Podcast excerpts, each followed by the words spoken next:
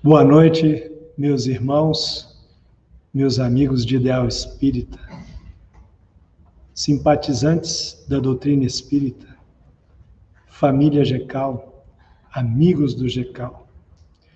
É com muita satisfação, uma satisfação sempre renovada, uma alegria cada vez maior de podermos estar aqui, direto do A Caminho da Luz, transmitindo através do YouTube, do Facebook, as nossas palestras virtuais. Dando continuidade ao programa, hoje teremos o nosso irmão Frank Márcio com a palestra intitulada Kardec e o Espírito da Verdade. É, queria pedir desculpa aos irmãos, o pequeno atraso, mas a chuva benfazeja que veio abrandar o calor excessivo dos últimos 14 dias em Brasília causou um pouco pequenos transtornos na internet. Né? Então, por isso, o nosso atraso. Pedimos desculpa aos irmãos, agradecemos a todos por terem a paciência de esperar e estarem todos aqui conosco. Aqui eu já consigo ver alguns nomes: Jarina, Guilherme, Rodolfo, né? Dr. Sonic, que eu não sei quem é, mas eu sei que deve ser é um amigo muito assíduo que a gente vê muito aqui acompanhando as nossas lives. Sem mais delongas, gostaria de convidar a todos para que juntos unimos os nossos pensamentos em direção inicialmente ao nosso Criador, ao nosso Pai, ao Deus de infinita bondade, de infinito amor, de infinita justiça, a este Pai soberanamente justo que a tudo provê, que a todos nós provê com o necessário para cada fase da existência das nossas vidas como espírito, das nossas múltiplas reencarnações, de acordo com o nosso planejamento, com a nossa necessidade para o aprendizado contínuo do espírito no crescimento contínuo em retorno ao Pai Celestial.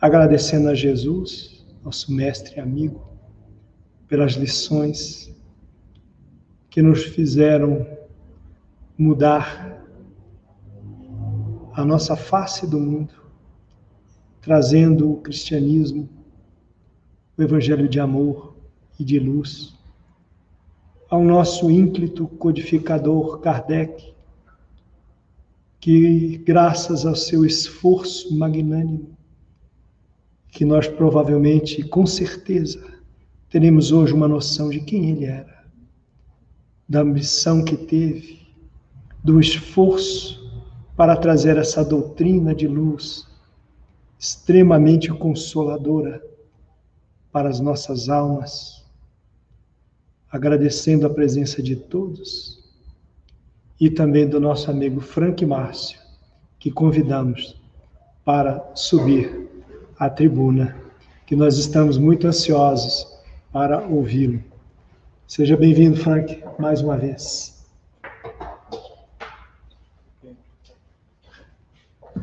Muito obrigado, Alberto. Boa noite a todos. Que Deus nos abençoe. É sempre um prazer retornar nessa casa, ainda nesse formato é, remoto, né? mas sabemos que estamos todos juntos e que compartilhamos desse ideal e mantemos a nossa fé, a nossa convicção de que é, estamos passando, ou pelo menos acreditamos que o momento mais difícil é, passou. Vejo aqui o senhor Narciso, desejando uma boa palestra para todos nós, e Anastácio, André, Adélia, todos Iraci, todos que nos acompanham. Bom, a nossa palestra inicialmente é, estava marcada para o dia 3 de outubro, e quando o seu Narciso nos convidou, eu achei que é, foi um privilégio, justamente no dia 3 de outubro, é, data em que celebramos o aniversário de Hippolyte Leon Denis Rivaio, é, poder falar né, sobre Allan Kardec e o Espírito de Verdade. só que aconteceu um, um, problema de ordem pessoal e eu tive que trocar, e o, André Brandão, de forma muito generosa, aceitou é, trocar a data. É, e depois eu, pensando é, melhor, né, que 3 de outubro é a data do nascimento de Hippolyte Leon Denisard Rivaio, o professor Rivaio, e que Allan Kardec mesmo nasce no dia 18 de abril de 1857. Então, o professor Hippolyte nasce em Lyon e Kardec nasce em 1857 em Paris. É, quando a gente se propõe a estudar, analisar Allan Kardec e o espírito de verdade, é, nós vamos comentar um pouco sobre é, a história né, desses dois espíritos e também sobre a ligação entre eles. Sobre Kardec, né, ainda que eu particularmente é, evite é, ficar discutindo quem foi quem, qual encarnação, outra, mas a gente sempre é levado a, a, a discutir, e isso, é, de certa forma, é, é motivo de curiosidade, por um lado, a gente fica sempre curioso saber, né, quem foi o Chico nas encarnações passadas, quem foi Leon Denis, quem foi Kardec, e de fato, é, quem é o espírito de verdade, é, tema que, aliás, às vezes é um pouco controverso dentro da doutrina espírita. Bom, com relação ao é, o professor Rivaio, ou Allan Kardec, nós sabemos que foi um sacerdote druida, né, que foi Ian Hus, né, que era aquele reformador, né, que morreu numa fogueira em Constança no ano de 1415. E quanto ao Espírito de Verdade, eu, eu vou conduzir aqui o nosso, é, o nosso estudo, a nossa análise, e vou deixar para cada um tirar as próprias conclusões ao longo da fala. Particularmente, eu não tenho dúvidas. E veremos aqui é, com base nos textos que nós trouxemos, que dificilmente haverá dúvidas é, com relação a quem tenha sido o Espírito de verdade. Só com relação a um dos aspectos, né, ou, ou uma das hipóteses que alguns defendem, que o Espírito de verdade seria uma uma falange de espíritos, é, nós vamos é, já mostrar que é, isso não pode acontecer, porque há mensagens assinadas por ele no, no, nos próprios prolegômenos, né, que é uma espécie de prefácio do livro dos Espíritos. Nós temos assinatura de vários espíritos, entre elas o do próprio Espírito de Verdade. Mas nós vamos recuar um pouco mais, nós vamos lá no Novo Testamento buscar um trecho é, de uma passagem de Jesus. É, é, já se aproximando o fim da sua missão aqui na Terra, naquela que, que a tradição considera que era a Quinta-feira Santa, né, a, a, véspera, portanto, da, da entrega né, de Jesus, e os espíritos, ou melhor, os apóstolos estavam muito é, perturbados com a possibilidade é, da morte de Jesus, né? diante aí da traição de Judas, da negação de Pedro, e, e Jesus percebendo é, aquela aflição de todos, é, e, e, e, naquela que pode ser considerada quase que uma, uma fala de despedida, Jesus então diz, e consta lá no Evangelho de João, no capítulo 14, o seguinte: Se me amais, guardai os meus mandamentos. E eu rogarei a meu Pai, e ele vos enviará outro consolador. Aqui eu faço uma, uma consideração, né? é com relação à palavra consolador e também ao outro. Né?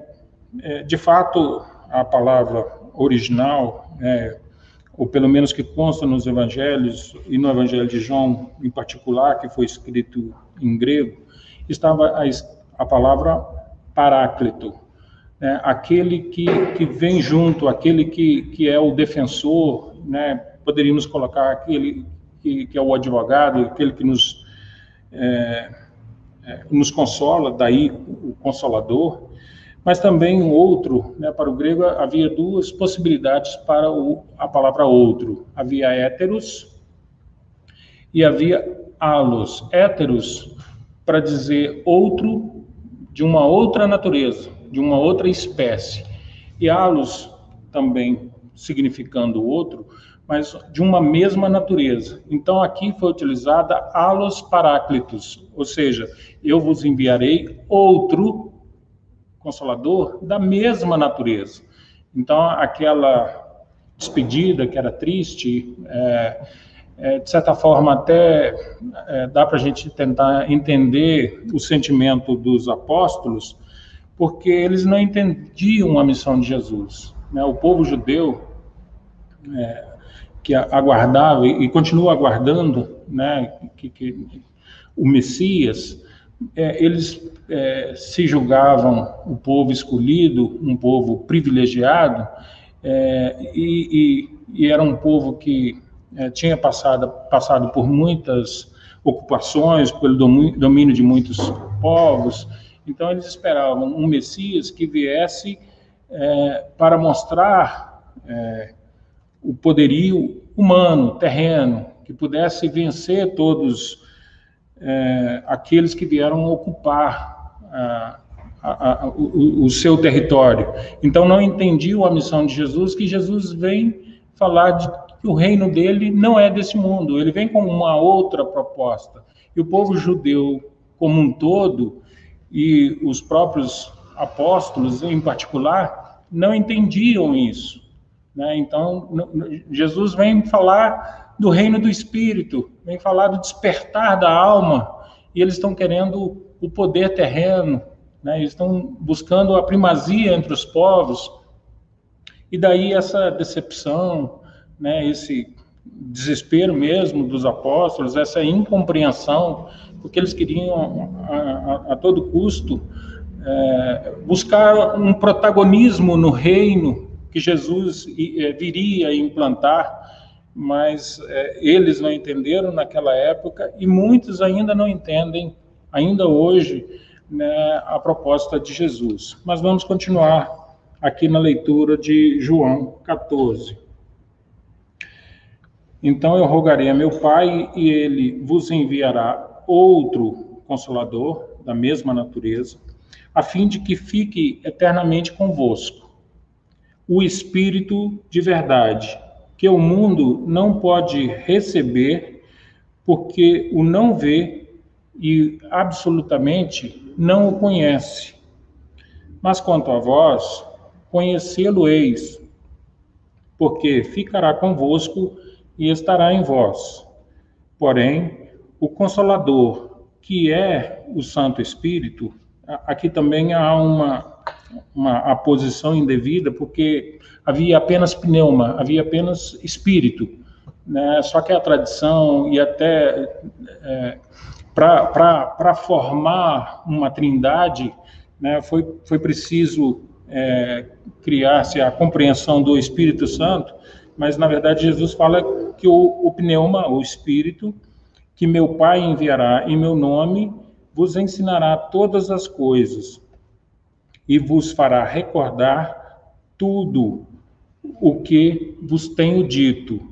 Então, aqui é, é importante a gente entender que Jesus, é, ele, ele não pode ter dito toda a mensagem, porque o mundo não estava preparado para compreender essa mensagem.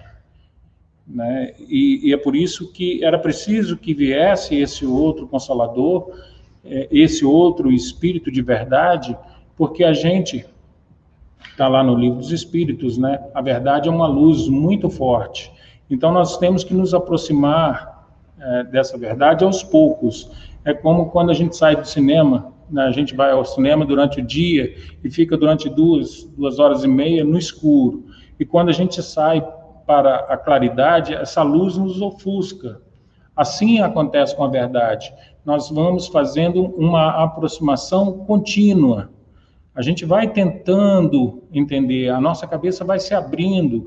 Então, naquela época, nós não estávamos preparados, como ainda não estamos hoje, para compreender verdades ainda maiores. Então, nós vamos fazendo aproximações contínuas é, dessa luz intensa para que a gente não fique é, ofuscado. Tem, eu citei aqui é, os prolegômenos, né, que às vezes a gente pega o livro dos Espíritos, a gente, a gente fica ansioso para começar logo nas perguntas, perguntas e respostas. Então, a gente salta os prolegômenos e salta toda a introdução, e aí a gente deixa de, de compreender é, a, a, quase que o modelo mental de Kardec, porque é, nós vamos perceber que Kardec é um espírito muito adiantado, que, que vem com essa missão de codificar, mas essa missão, quando a gente fala codificar, fica parecendo que é uma missão menor, que é simplesmente, vem cá, eu vou te entregar aqui 500 cadernos, viu, Clebinho? Eu te entrego aqui 500 cadernos com mensagens, várias mensagens de espíritos, e você vai organizar isso para mim você gosta de organizar esse material, aí você vai e seleciona, ó, essas aqui estão falando de aspectos psicológicos, isso aqui estão falando de é, reencarnação, eu vou organizar, eu vou codificar, colocar na forma de um código. Então, aparentemente, é, é, é uma missão trabalhosa, espinhosa, é claro, mas aparentemente é menor, é uma, uma forma de selecionar e separar, falar assim, não, aqui eu coloco isso, aqui eu coloco aquilo. Só que quando a gente né, se aprofunda na leitura de Kardec, nós vamos entender, é, primeiro, a, a, a, gente se encanta com a natureza das perguntas. Tem hora que eu, eu, fico mais impressionado com a pergunta do que com a resposta. Porque é, a maneira de ele perguntar, a profundidade do que, que está sendo perguntado, às vezes até é, a dúvida que ele tem que eu nem tinha tido. Quando eu falo eu, nós, né, talvez não tivéssemos tido. Então a gente começa a perceber é, a, a, magnitude desse espírito e mais, né, há relatos das primeiras médiums, né, que, que, que trabalharam, né, nessa codificação, né, as, as irmãs de fé, é, Irmãs de For, e elas contam né, que em algumas situações é, havia um impasse entre o que Kardec estava perguntando e estava defendendo e que os espíritos estavam falando, e às vezes o próprio espírito de verdade era chamado para desempatar, vamos dizer assim, e não foram poucas as vezes em que o espírito de verdade deu a razão a Kardec. Falou, não, ele está certo. Então, percebam, é, é só para ficar claro que a gente é, não pode subestimar o trabalho é, de elaborar as perguntas.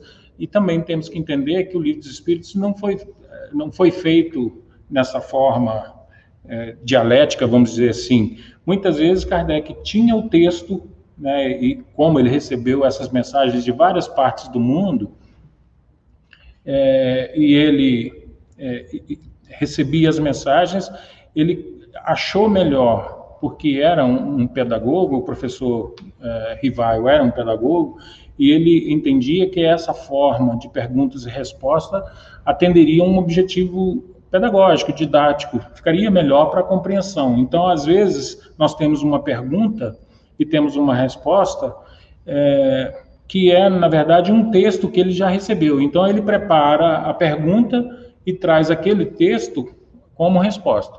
E em muitas outras situações, ele, de fato, faz uma pergunta e espera a resposta é, dos espíritos. De forma que nós temos, na, na codificação espírita, é, um, um trabalho de dupla natureza. Nós temos, ao mesmo tempo, uma revelação Revelar significa retirar o véu. Então, nós temos um trabalho de revelação divina, uma revelação espiritual, mas também nós temos todo um esforço humano. Então, foi um, um encontro muito feliz de um, é, um espírito encarnado, muito evoluído, muito preparado, que veio, aliás, com essa missão, Então, ele, ele já veio com essa incumbência de, de realizar esse trabalho, um espírito é, que é Camille Flammarion, né, no, o outro, o outro, é, que ele, né, no, no sepultamento né, de Kardec, ele falou assim que era o Kardec era o bom senso encarnado. Então era um espírito adiantado e, e é interessante a gente é, é, reconhecer o bom senso em alguém, porque isso é quase que é, é uma, é uma mercadoria que está em falta no mercado aí, né? Está faltando nas prateleiras, bom senso, a lucidez. Então, é, muitas vezes nós vemos as pessoas muito é, precipitadas, acreditando né, nas ondas que vêm por aí, ou, ou, muito assustadas com as fake news, ou com todas as teorias que rolam e, e tudo mais. Então, é preciso ter bom senso, é preciso buscar esse equilíbrio. É, é, Kardec costumava dizer, e Erasto também fala isso, né? passar pelo crivo da razão. Então, está todo mundo espalhando uma notícia, em vez de encaminhar essa notícia, vem cá, será que isso é verdade? Será que tem lógica? Será que tem fundamento? Vamos checar. No grupo da família, uma vez, o pessoal colocou que é, água com quiabo é, poderia substituir a insulina. Absurdo, né, Alberto? E, e veja como que as pessoas vão replicando absurdos como esse.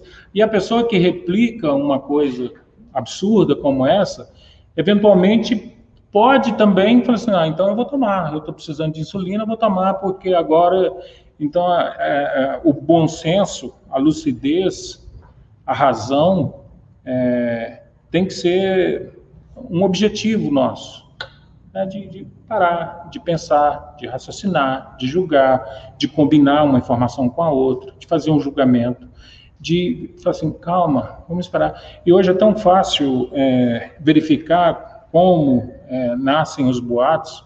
Aliás, o, o, boato, a fake news, a desinformação, ela não é 100% falsa. Geralmente ela é construída em cima de uma base verdadeira. E aí vão se acrescentando é, a, a, falsa informação, a fake news, a desinformação. Então é preciso essa moderação, é preciso essa, essa calma para que a gente não entre nessas teorias é, furadas. Bom, o, o, eu disse que nós costumamos saltar os prolegômenos, mas eu tirei um trechinho aqui dos prolegômenos, finalzinho dele. Né? Como eu disse, prolegômenos significa a introdução, o, o prefácio. Lembra-te, então, o, o, o, conjunto dos espíritos, agora sim, um, um grupo de espíritos é, falando com Kardec, e, e, e diz o seguinte: lembra-te que os bons espíritos só dispensam assistência aos que servem a Deus com humildade e desinteresse.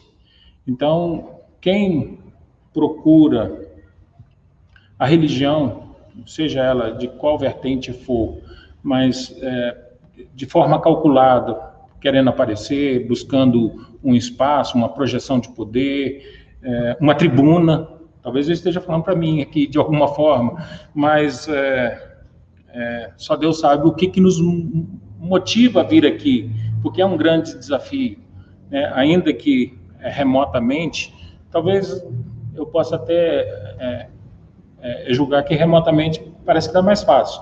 Né? Nós estamos aqui de encarnados, nós estamos aqui com três, seis, sete, oito comigo. Né? Desencarnados, aí eu, eu, talvez a Verinha possa contar, mas é, o Alberto também. Mas é, às vezes falar é até mais fácil do que, do que ouvir. Né? Primeiro, para ouvir, a gente tem que ter uma disposição, a gente tem que se entregar e falar assim, não, eu estou disposto a ouvir, é, e não é uma atitude puramente passiva, porque quando nós estamos ouvindo, nós estamos é, entabulando uma conversação. Aquilo que é, é falado, nós vamos conjugando com as coisas que fazem parte do nosso repertório interno e nós vamos analisando. Isso quando estamos realmente interessados no que se fala. Muitas vezes nós deixamos o corpo presente e a mente voa. Né? A gente está pensando na festa, a gente está pensando na novela, a gente está pensando em outra coisa. Mas quando nós somos é, senhores e senhoras de nós mesmos e que nós abraçamos o propósito. Agora é o momento de acompanhar a palestra espírita e eu vou é, seguir é, o raciocínio, então demanda um, um, um esforço das duas partes, daquele que fala, porque eu estabeleci um roteiro que eu estou tentando seguir, e daquele que escuta, mas que também reflete, que, que pensa, que raciocina, que avalia se esse se essas palavras, se, se esses textos que são lidos se aplicam a cada um de nós. Mas então, continuando aqui nesse trecho dos prolegômenos.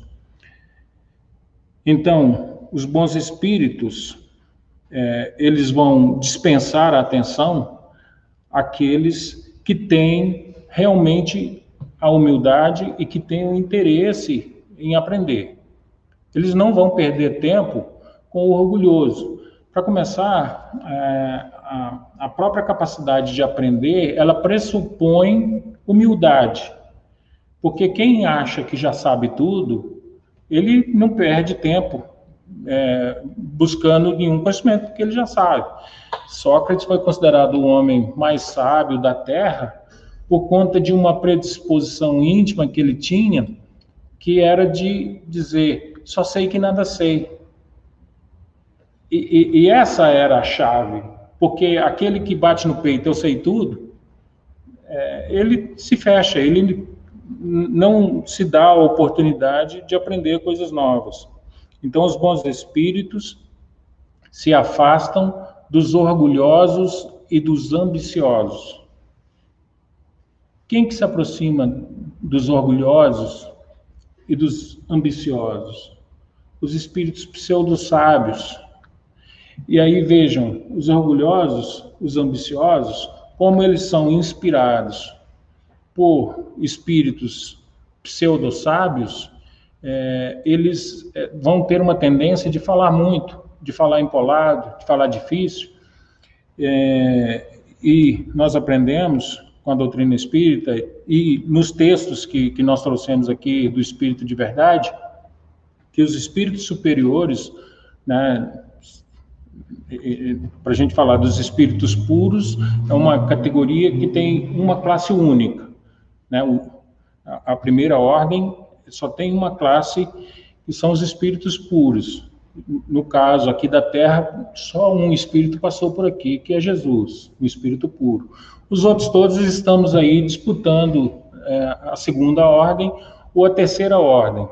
Para quem quiser pesquisar e fazer a a análise, se está na segunda ou na terceira, né, vamos lá, a partir da questão de número 100 do Livro dos Espíritos, nós podemos saber se nós, na segunda ordem, já podemos nos considerar como bons espíritos, ou se nós ainda estamos pelejando, como se diz no interior de Minas, na terceira ordem, que é a ordem dos espíritos impuros.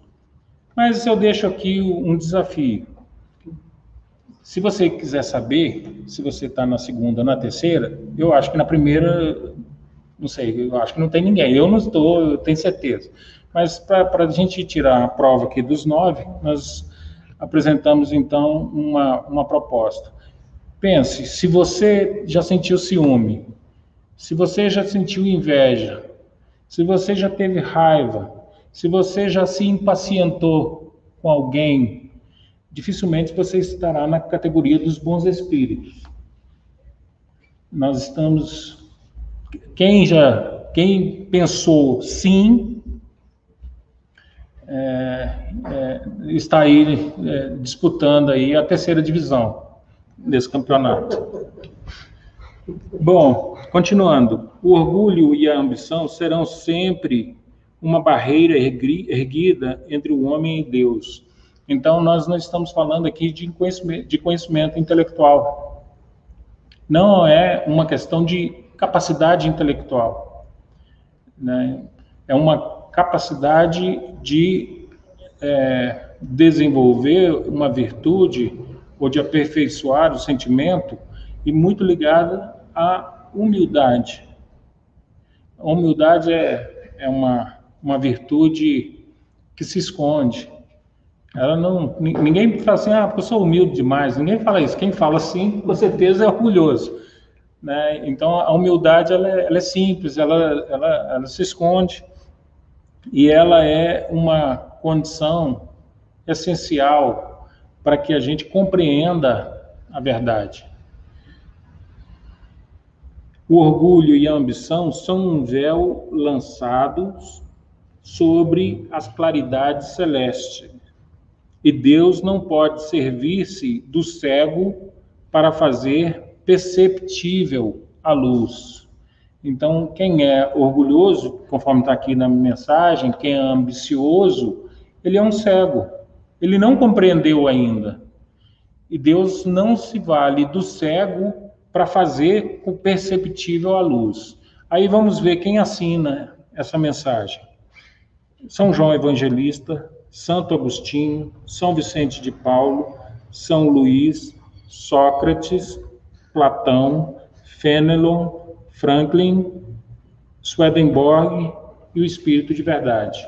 Então aqui a gente já vê que o Espírito de Verdade não é uma falange né, de espíritos, é uma tem uma personalidade é, única,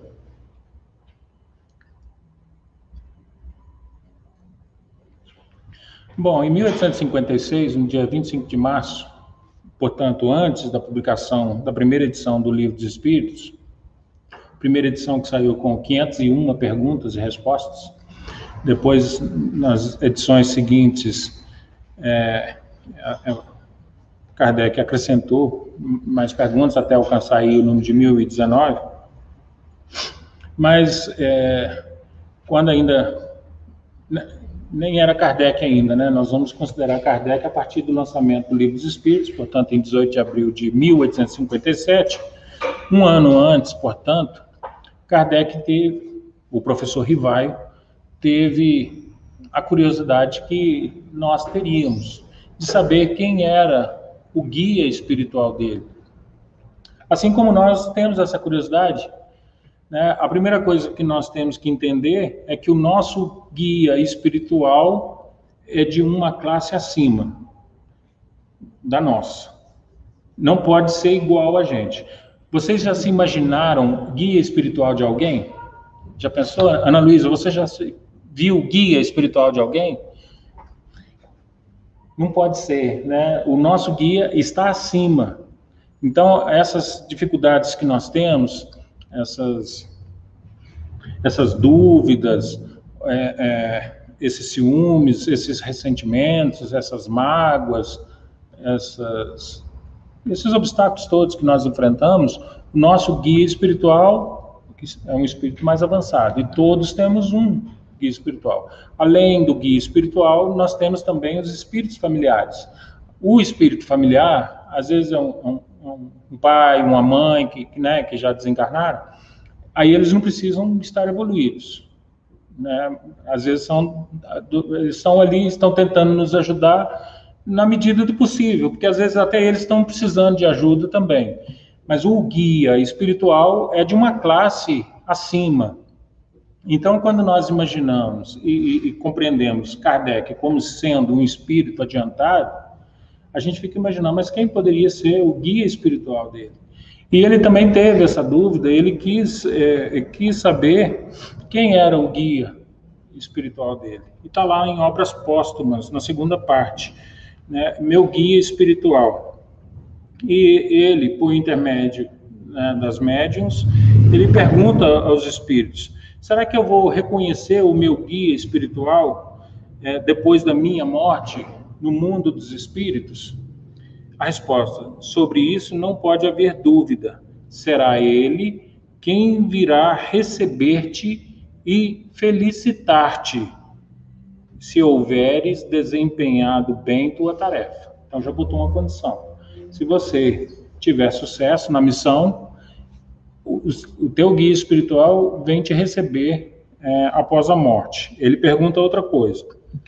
Meu espírito familiar, nessa época ainda não havia diferenciação entre espírito familiar e guia. Kardec vai estabelecer isso ao longo da obra. Então, naquela época, nesse momento ainda, antes da edição do a primeira edição do Livro dos Espíritos, ele considerava guia, espírito familiar, tudo espírito familiar. E aí ele se dirige ao próprio guia espiritual dele, ele fala assim: "Meu espírito familiar, quem quer que tu sejas, agradeço-te por me teres vindo visitar. Consentirás em dizer-me quem és? A curiosidade. E aí, agora já é o próprio guia de Kardec que responde: Para ti chamar-me-ei a verdade. E todos os meses aqui durante um quarto de hora estarei à tua disposição. Quem já refletiu sobre quem é o Espírito de verdade, né, pelas leituras que nós já fizemos, os estudos, você imagina tendo um guia espiritual né, da magnitude do guia de Kardec, estando à disposição dele 15 minutos durante uma vez por mês. Só para a gente ter uma ideia. Todo mundo já desconfia quem é o guia espiritual de Kardec, né? Eu não estou vendo o pessoal comentando, eles estão comentando aqui, você está acompanhando aí? Estão comentando? Não, né? Hã? Ninguém chutou. Mas podem, podem propor aí, quem, quem que vocês acham? E tem mais uma pergunta. Terás animado na Terra alguma personagem conhecida? Ele, ele quer saber né, se o guia já tinha sido alguém conhecido. E aí o, o guia responde: Já te disse que para ti sou a verdade. Isso para ti quer dizer discrição. Nada mais saberás a respeito. Isso em 1856. Mais à frente, né, com, com o desempenho da missão de Kardec, ele vai descobrir quem é o guia espiritual dele.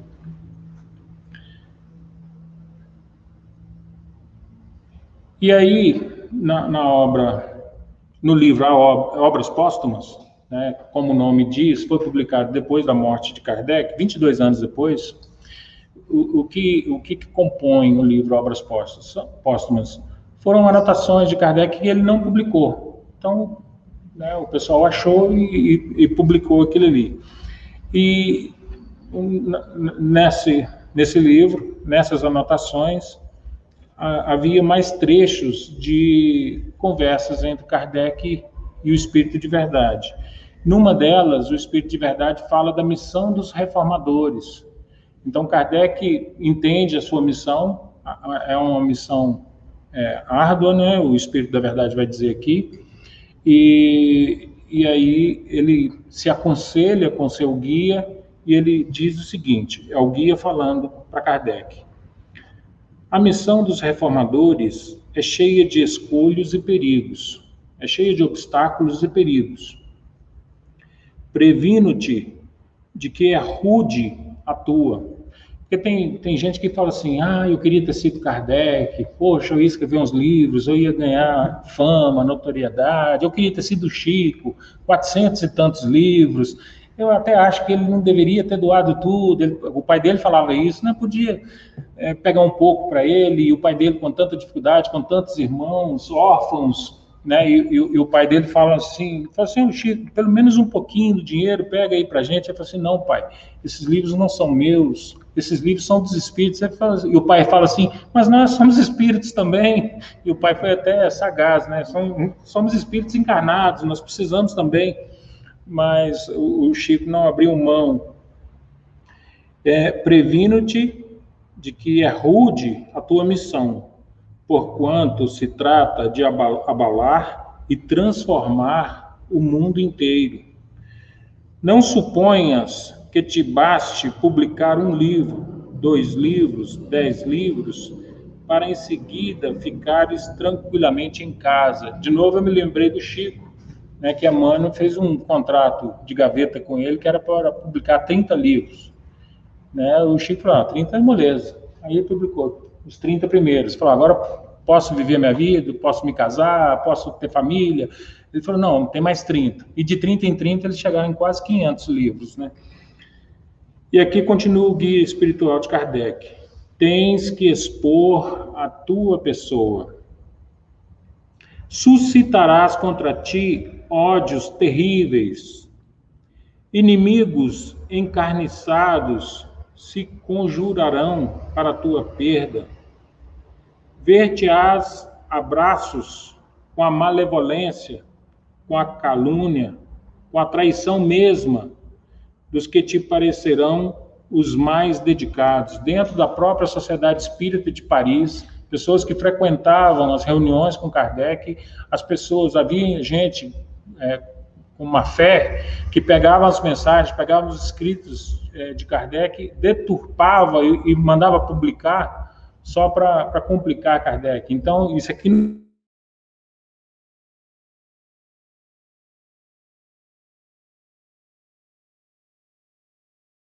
que é seu. Então, a gente uma missão fácil, não foi de jeito nenhum. Só um espírito com a capacidade, só um espírito com o adiantamento de Kardec poderia ter cumprido essa missão. Por mais de uma vez, sucumbirás sob o peso da fadiga. Numa palavra, terás de sustentar uma luta quase contínua com sacrifício de teu repouso, de tua tranquilidade, da tua saúde e, a, da, e até da tua vida, pois sem isso viverias muito mais tempo.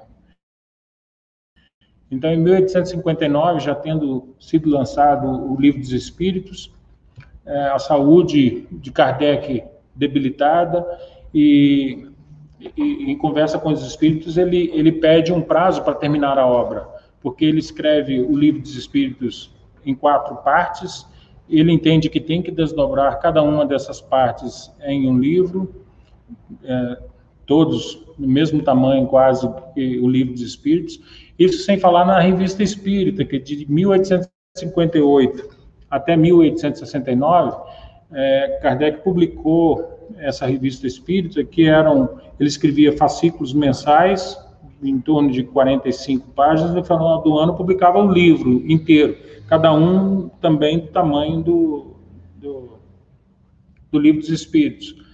E mesmo quando ele morre, no dia 31 de março de 1869, ele já deixa a edição de abril pronta. Isso que é, que é um cara preparado. Mas em 1859 e com a saúde debilitada, ele fala que, que tinha que terminar a missão e para isso ele pediu é, mais 10 anos de vida. E de fato ele ganhou os 10 anos e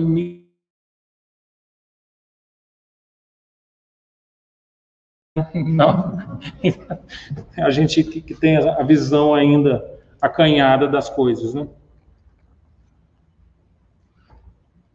Rodolfo, eu sou o caminho, a verdade e a vida. O pessoal já está descobrindo aí quem que é, né? É, continuando esse trecho lá de obras póstumas. Ora bem, não poucos recuam quando, em vez de uma estrada florida, só veem sob os passos urzes, que são espinhos, pedras agudas e serpentes. Então, nós queremos, até aceitamos alguma missão, mas desde que a estrada seja florida, desde que seja cheia de benefícios, de reconhecimento, é, todo mundo aplaudindo, mas quem aceita uma missão é, como essa de Kardec tem que estar preparado para os espinhos, para as pedras e para as serpentes. E o guia diz o seguinte: para tais missões não basta a inteligência. Faz-se necessário, primeiramente, para agradar a Deus, humildade, modéstia e desinteresse, visto que ele abate os orgulhosos os presunçosos e os ambiciosos. Vejam a relação com os prolegômenos lá do livro dos Espíritos. Para lutar contra os homens, são indispensáveis coragem, perseverança e inabalável firmeza. Também são de necessidade prudência e tato, ou seja, o bom senso, a fim de conduzir as coisas de modo conveniente e não lhes comprometer o êxito com palavras ou medidas intempestivas. Vejam que, é, lendo é, esse trecho, nós estamos falando aqui de uma grande missão espiritual, mas que essas palavras servem também para o nosso trabalho material, né, no nosso dia a dia, nas nossas relações, no, no nosso, no nosso ganha-pão. Nós temos que aplicar tudo isso, muita prudência, muito tato, é, muita moderação, é, pensar antes de falar, né, não ser precipitado, não ser assodado. Então, essas, é, lógico, o grande objetivo aqui é a parte espiritual, mas se a gente aplicar aqui também na parte material, a gente vai é, se livrar de muitos dissabores. Quando a gente fala uma coisa que não devia, uma brincadeira fora de hora, Exigem-se, por fim, devotamento, abnegação e disposição a todos os sacrifícios. Vês assim que a tua missão está subordinada a condições que dependem de ti. E aqui eu lembrei, quando ele fala da disposição a sacrifícios, eu me lembrei quando perguntavam para o Chico o que, que era preciso né, para fazer a evolução. Chico falava o seguinte: começar é fácil, Continuar é difícil e terminar é crucificar-se. E aí a gente entende por que, que Jesus é o guia e modelo. Porque se a gente quer, de fato, é, fazer o despertamento espiritual, nós estamos, nós temos que estar dispostos ao sacrifício. A gente só quer vida fácil, a gente só quer moleza, a gente só quer elogio, a gente não aceita nenhum revés, a gente tem que estar preparado para os sacrifícios, porque é, é, é por meio desses é, desafios, dessas dificuldades, que nós vamos, é, de fato, é, encontrar a nossa evolução espiritual. Há na codificação várias mensagens do Espírito de verdade, né? desde o prefácio do Evangelho segundo o Espiritismo, até o capítulo 6 do Evangelho, que é todo é, dedicado ao Espírito de Verdade. Aliás, o título do capítulo é O Cristo Consolador. Já entreguei, né? Já entreguei o Espírito de Verdade, quem que é? é... Também no capítulo 20 do Evangelho, temos uma mensagem. É, depois, na revista Espírita, no livro dos Médiuns, em vários é, é, em, em, vários livros, em várias obras de Kardec, nós temos mensagens é, do Espírito de verdade. Mas aí eu, eu trouxe aqui o prefácio é, do Evangelho segundo o Espiritismo. E eu me lembrei do, do seu Rabelo, que eu já vi é, aqui mais de uma vez aqui no GECAL, ele falando do prefácio do, do Evangelho. Né, que, de novo, é uma página muito curtinha que a gente passa muito rápido né, e a gente não presta atenção. Então eu vou ler aqui, né, junto com vocês, refletindo, mas aí eu peço atenção para a linguagem que um espírito é, puro utiliza, a objetividade, a poesia e também as figuras porque é, vejam como que, que, que, Jesus construiu, por exemplo, as parábolas. O que são as parábolas? Parábole, colocar ao lado. O tempo todo Jesus ensina por meio de figuras. E se a gente observar na codificação de Kardec, o tempo todo também nós temos muitas figuras, né? Do jardineiro cuidando da planta, né? o arado, no caso de Jesus, a imagem da semente, a semente é campeã, né? Do pão, do trigo, né? o peixe, né? do óleo, né? Para não faltar a luz na, na lamparina, né? Naquela época. Então vamos observar esses aspectos aqui de como é a linguagem de um espírito puro. Os espíritos do Senhor, que são as virtudes dos céus. Então, ele está falando aqui dos espíritos que já estão na segunda e na primeira ordem. Ele está mencionando os bons espíritos e os espíritos é, puros como sendo as virtudes dos céus, porque eles já compreenderam e já é, conseguiram incorporar as virtudes. Então, ele está falando desses espíritos. Nós outros, é, é, nós estamos nos esforçando. Né? Nós não acendemos a nossa luz completamente, talvez nós possamos ser considerados meio vagalumes. Tem hora que a gente se ilumina, mas tem hora que a gente dá uma apagadinha. Então, a gente fica meio piscando às vezes os Espíritos do Senhor, que são as virtudes dos céus, qual imenso exército que se movimenta ao receber as ordens do seu comando, espalham-se por toda a superfície da terra. Então não há povos privilegiados. Não é o povo judeu o povo escolhido. Os bons espíritos estão em todas as partes e não estamos falando aqui só do mundo cristão, estão entre os muçulmanos, estão entre os budistas, estão entre os judeus, estão entre os ateus, não importa. Não há nenhum privilegiado. Então, os espíritos do Senhor, esses que já conquistaram as virtudes, qual um exército? Olha as figuras. Eu me encanto com, as figuras. Qual um exército? O que, que pressupõe um exército? Pressupõe disciplina, pressupõe cumprimento de missão, né? É, pressupõe sacrifício. Eles estão dispostos é, e espalhados por toda a superfície da terra e semelhantes a estrelas cadentes, vêm iluminar os caminhos e abrir os olhos aos cegos. Então, quando uma estrela cadente vem iluminar, e também no Novo Testamento, na mensagem de Jesus, há sempre uma referência à luz. Vós sois a luz do mundo, fazei brilhar a vossa luz, não se acende a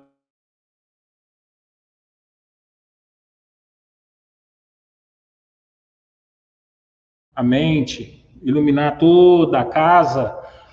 Então, o tempo todo, Jesus está trabalhando com a ideia da iluminação, porque a iluminação pressupõe o encontro com a verdade, né? a ignorância pressupõe é, as trevas, a ilusão.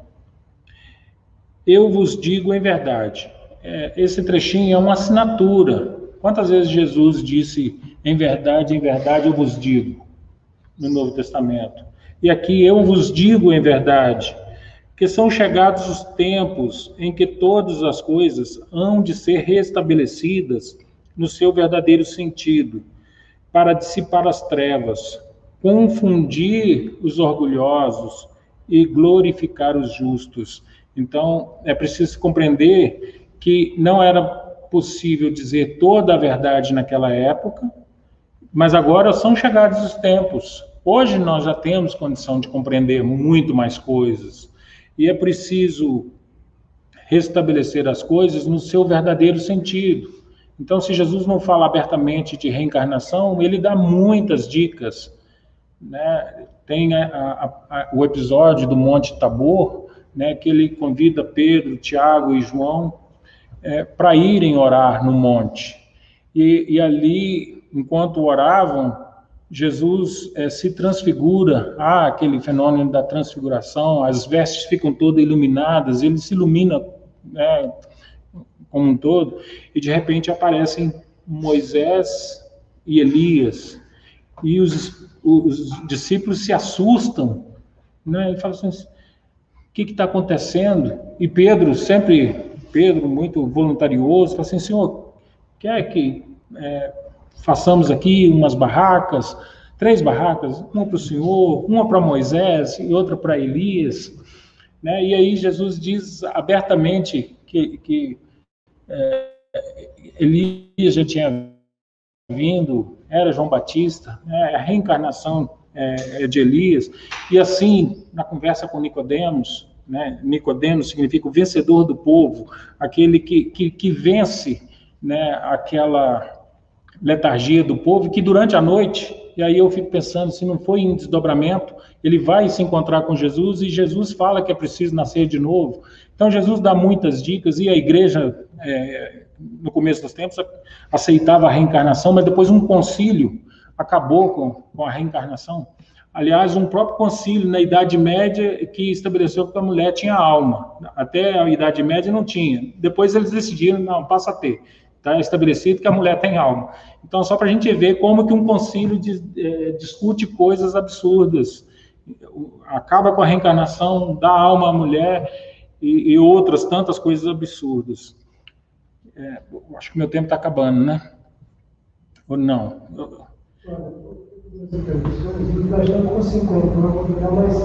Eu ganhei mais cinco minutos de brinde aqui. Dá para dá a gente terminar a mensagem.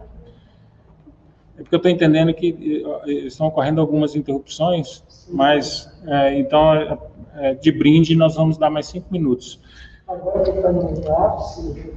É, então não podemos terminar, terminar antes. É, as grandes vozes do céu, olhem as figuras, ressoam como sons de trombetas. Então o que, que é a trombeta? A trombeta é utilizada quando vem uma notícia ou também no quartel, já que nós falamos aqui do exército, o corneteiro, ele, ele desperta a, a tropa né, com a corneta. As trombetas soam ou ressoam. É, é, vejam as imagens. Né? As grandes vozes do céu ressoam como sons de trombetas, e os cânticos dos anjos se lhes associam. Nós vos convidamos, a vós homens, para o divino concerto. Nós somos convidados a participar desse concerto. O que é um concerto? O que é uma orquestra sinfônica? Cada um com seu instrumento, obedecendo à regência do maestro. Nós temos um maestro dando ritmo, dando tom, né? Sempre que eu vejo uma orquestra, eu fico é, percebendo ali o papel da pessoa que toca o prato. Vocês já viram? O cara que toca o prato, ele fica sentado o tempo todo. De repente, o maestro vai, aponta para ele, ele levanta e tum, bate o prato. Veja a dificuldade que deve ser, porque tem que acertar a hora certinha. Então, venham todos participar do divino concerto. Nós estamos cada um tocando um instrumento. Qual é o nosso instrumento? É a nossa atividade profissional, é cuidar da nossa família, é preparar a nossa educação. Esse é o nosso instrumento. Cada um está tocando o seu instrumento, participando desse divino concerto. E lá no capítulo 6, é, Jesus fala o seguinte: E eu, o jardineiro divino, não esqueci de vossas almas. Eu as cultivo no silêncio dos vossos pensamentos eu, eu, eu, trouxe esse trecho, estava lá na frente, mas eu já vi que eu não vou chegar lá. Então eu pulei a fila aqui, porque é o trecho que eu adoro. Então, eu não esqueci de vossas almas, eu as cultivo. O que, que a gente cultiva? A gente cultiva plantas, né? As nossas almas são como plantas. E o jardineiro divino nos cultiva como? No silêncio dos nossos pensamentos. Quando nós estamos aflitos, quando nós estamos desesperados, quando nós estamos sofrendo e que nós elevamos o pensamento e pedimos a ajuda espiritual, os bons espíritos que estão espalhados por toda a terra como um imenso exército, eles estão à nossa disposição. Isso, isso é altamente consolador. Não estamos abandonados mesmo no momento mais difícil, em todos os lugares, até nos lugares de devassidão, os bons espíritos estão ali para nos ajudar, para nos inspirar bons pensamentos, bons, bons sentimentos, boas palavras. E tem um outro um trecho é, também no Evangelho que, que, que fala que a gente tem que cuidar para não fazer o nosso guia espiritual se envergonhar. com o que a gente fala, com o que a gente pensa, com o que a gente sente. Então, é, e aqui eu me encaminho para o final, eu tentei falar um pouco sobre quem é o Espírito Allan Kardec, quem é o Espírito de verdade, que eu acho que todos é, compreendemos, que é Jesus, o Cristo Consolador, e como que Kardec tem como guia espiritual o próprio Cristo, significa que a missão de Kardec é muito importante. E que nós, como espíritas, e o Alberto citou aqui na introdução os simpatizantes, e eu, eu me refiro também aos simpatizantes, eu achei interessante, porque são muitos os simpatizantes. Eu sei de evangélicos que leem livros espíritas escondidos dos pastores. Católicos não escondem tanto dos padres, mas tem os livros ali. Nós fomos na casa da Cora Coralina, não sei se vocês repararam, né, lá em Goiás Velho, aí estava lá estante, os livros dela, os livros espíritas lá. Você reparou? Não, imagino que ela se declarasse espírita, mas ela lia, era simpatizante. E se há algum simpatizante nos acompanhando aí no YouTube, eu deixo uma menção, não precisa ser espírita, não, não fazemos questão, não, não, não precisa aderir de carteirinha, não, não tem crachá de espírita. O que conta mesmo é o, o bom sentimento, é, o bom coração, a caridade, assim, fora dela não há salvação. E aí todos nós temos que aproveitar a riqueza da doutrina espírita, a riqueza de Kardec, para que nós, de fato, possamos realizar a nossa transformação moral. Muito obrigado a todos pela atenção, que Jesus possa nos abençoar.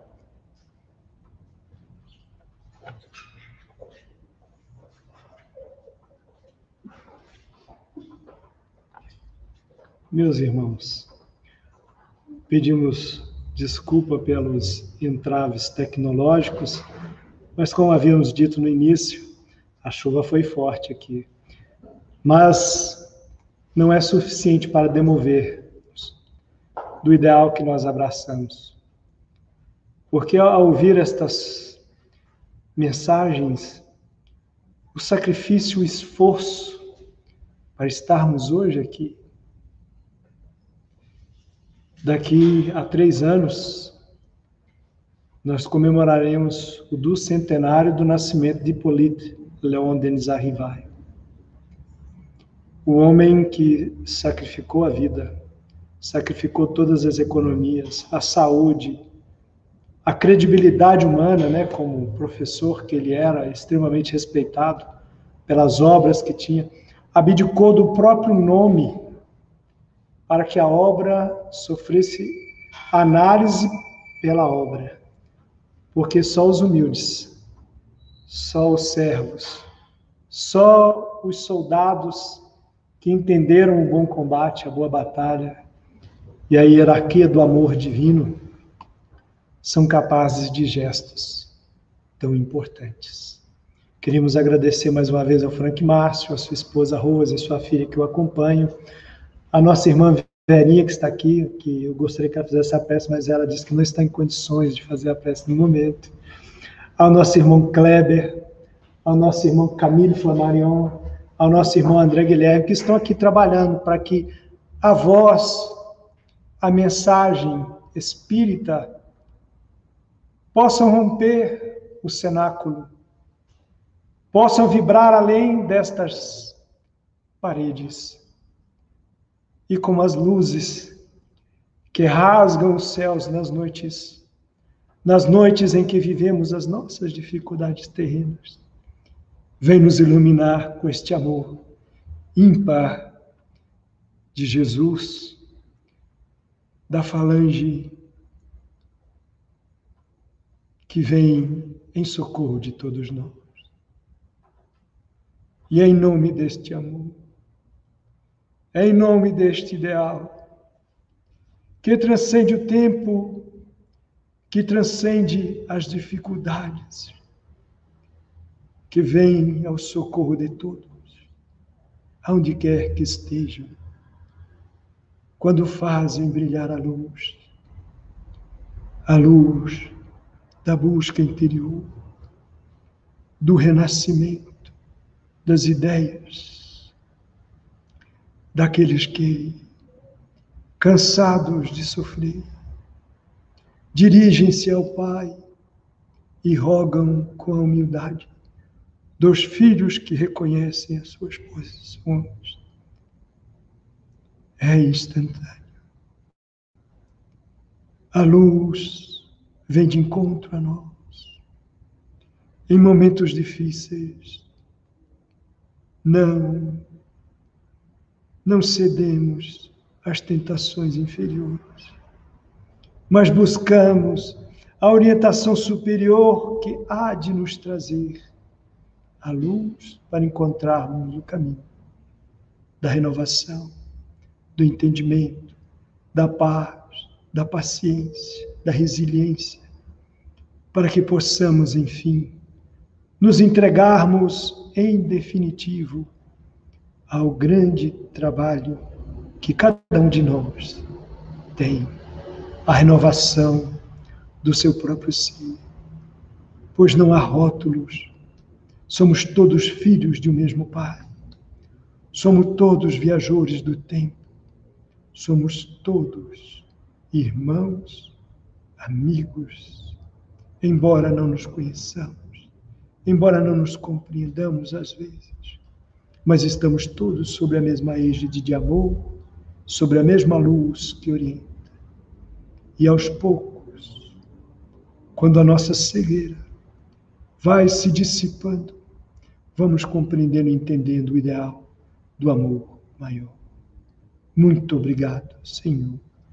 Muito obrigado, meus amigos e irmãos e a todos os simpatizantes, porque todo aquele que simpatiza pelos ensinos de Jesus sob a luz do Kardec, mesmo sem saber, já é e sempre será o nosso irmão de ideal. Um grande abraço a todos. Esperamos encontrá-los. Terça-feira, gente, as luzes também estarão aqui. No próximo sábado também estaremos aqui e contamos com vocês, com os nossos amigos que nos dão força para continuarmos cada vez mais. Muito obrigado a todos. Obrigado, meninos. Obrigado.